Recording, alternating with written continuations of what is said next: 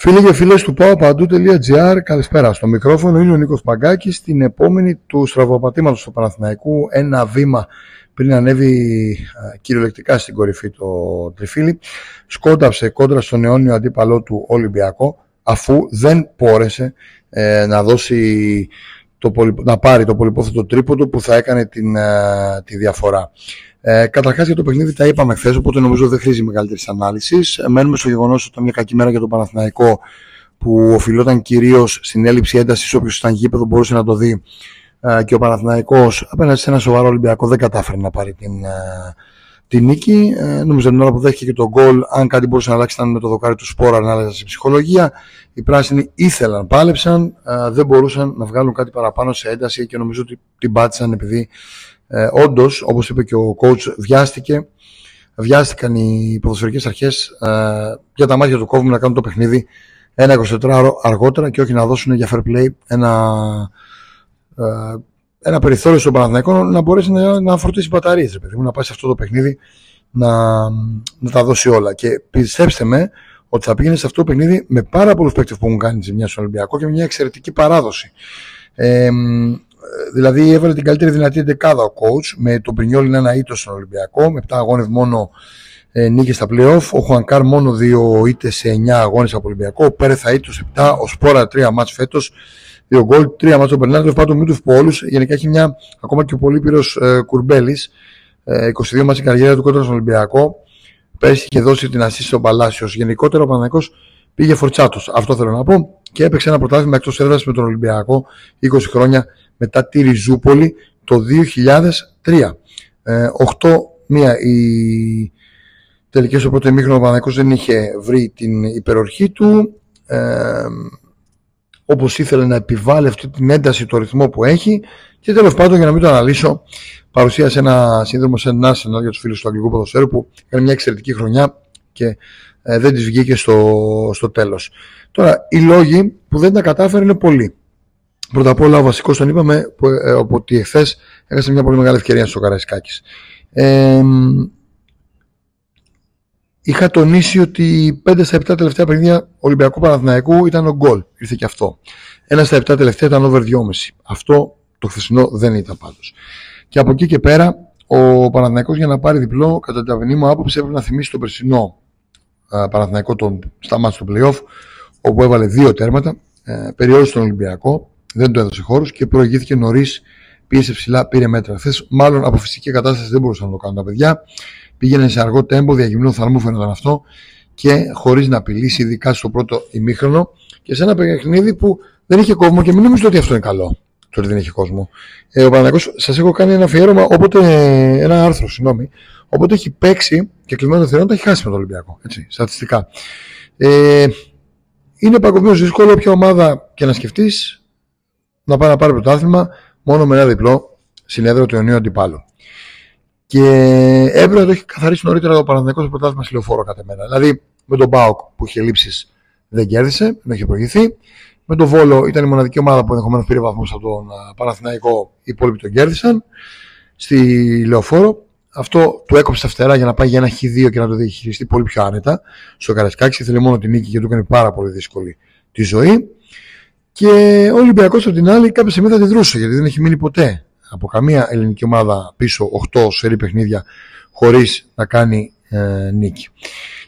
Ένα άλλο θέμα ήταν ότι ο Παναθηναϊκός στο Λεκανοπέδιο επίσης δεν το εκμεταλλεύτηκε καλά.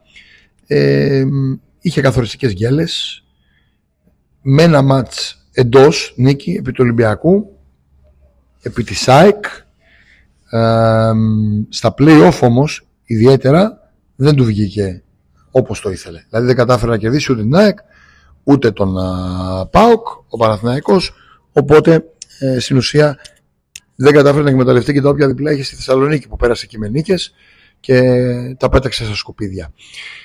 Τέλος πάντων, αυτά είναι τα στατιστικά στοιχεία ε, που λένε γιατί ο Παναθηναϊκός δεν κατάφερε στην πραγματικότητα να, στα αυτά τα πλέον να πάει με το πόδι στο, στον γκάζι. Και αυτή είναι η, το ένα μέρος της αλήθειας. Το ένα δεύτερο είναι ότι στο τελευταίο μάτι με τον κορονοϊό δεν τα κατάφερε. Και ένα τρίτο μέρος, παιδιά, είναι ότι ε, δεν είχε και το βάθος των υπολείπων, νομίζω.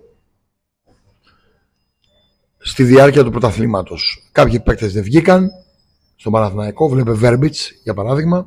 Ο Αϊτόρ ήταν η τεράστια απώλεια που τους τύχησε. Κατάφερε και στράγγιξε νομίζω ο coach. με υπερηφάνεια πήρε τους παίκτες και τους την έβγαλε ό,τι περισσότερο μπορούσε. Αλλά κάποια στιγμή ο Παναθηναϊκός στο τέλος ε, του κάτσε και το κεραστάκι στην τούρτα της κατεμιά ε, αυτής και έχασε το πρωτάθλημα από έλλειψη δυνάμεων. Ε, ναι, εντάξει, τώρα αν κάνει κάποιος μια ανασκόπηση θα πει ότι έγιναν και λάθη. Ο Γιωβάνοβιτς έφερε τον Παναθηναϊκό εδώ. Ο ίδιος είπε ότι αναλαμβάνει και τα λάθη του. Ε, νομίζω ότι ο Γιωβάνοβιτς είναι σταθερά του Παναθηναϊκού. Ε, τον έβγαλε πάλι στην Ευρώπη, του έδωσε προσωπικότητα, τον έκανε να κοιτάει τους μεγάλους στα μάτια. Τον έκανε ε, πρωταγωνιστή να διεκδικεί το πρωτάθλημα. Θέλει ηρεμία, όχι πανικό. Θέλει να χτίσει ο Παναθηναϊκός παιδιά πάνω σε αυτό το, το πράγμα, όχι να γκρεμίσει και να ξαναχτίζει. Άντε πάλι είναι προποντή, αν θα ταιριάξει, γιατί τέριαξε με τα χρονότητα του Παναθηναϊκού, γεμάτο πολύ. Αν θα ταιριάξει, ε, και πρέπει να πάρει 4-5 ποιοτικούς παίκτες που θα κάνουν διαφορά. Γιατί η Ελλάδα και Ευρώπη και κύπελο, πρωτάθλημα και Ευρώπη δεν βγαίνει. Και αν θες να μπει και στους ομίλους, μην την πατήσουμε από πέρσι που άρχισε να έρθει ο Σπόρα. Θεωρώ ότι αν ήταν ο Σπόρας στο Παναθηναϊκό δεν υπήρχε περίπτωση. Ε, πιο γεμάτος ήταν δηλαδή ο Παναθηναϊκός με τα γραφικά, δεν υπήρχε περίπτωση να το βγάλει έξω ούτε η, η Σλάβια. Ε, η επόμενη μέρα. Η επόμενη μέρα θέλει ηρεμία, αναδιοργάνωση, θα γίνει ο σχεδιασμός και θα κάτσουν όλοι οι παιδιά να, να συζητήσουν πώς θα οργανώσουν την ομάδα. Πιστέψτε μου ότι δεν υπάρχει πιθανότητα να μην γίνουν καλύτερες μεταγραφές. Το θέμα είναι να κάνει πιο γρήγορα ο Παναθυναϊκό μεταγραφέ. Πρέπει δηλαδή και ο coach νομίζω να, να δουλέψει από τώρα, να μην περιμένει, να κάνει εύστοχες κινήσεις. Έχει το βασικό κορμό όλο. Να φτιάξει το ρόστρο που θέλει και ποθεί και θα του δώσει πλέον μια ομάδα με πολύ μεγάλο βάθος που θα μπορεί να κάνει ζημιά.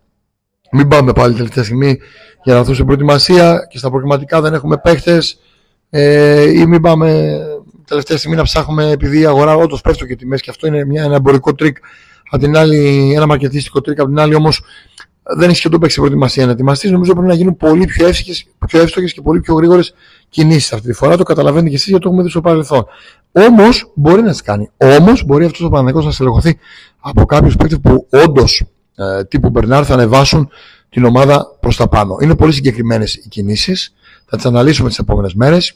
Ο Παναγενικό έχει στα υπόψη του πολλά πράγματα και back και, και extreme και stopper. Να δούμε ποιοι θα φύγουν. Θέλω π.χ. ο Καμπετζής είναι ένας παίξι που μπορεί να φύγει και δεν θα είναι ο μόνος. Ενδεχομένως και ο Σάντζες και θα τα πούμε αυτά τι επόμενες ημέρες.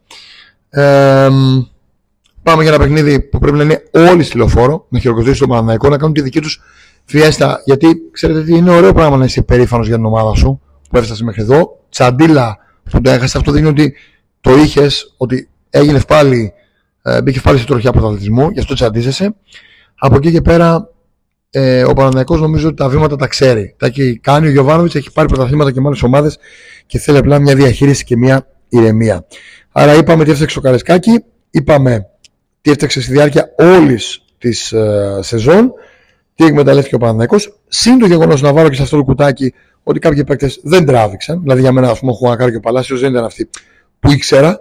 Έτσι, η περσινή ε, χρειαζόταν κάτι παραπάνω από κάποιους παίκτες ο Παναθηναϊκός σαφώς.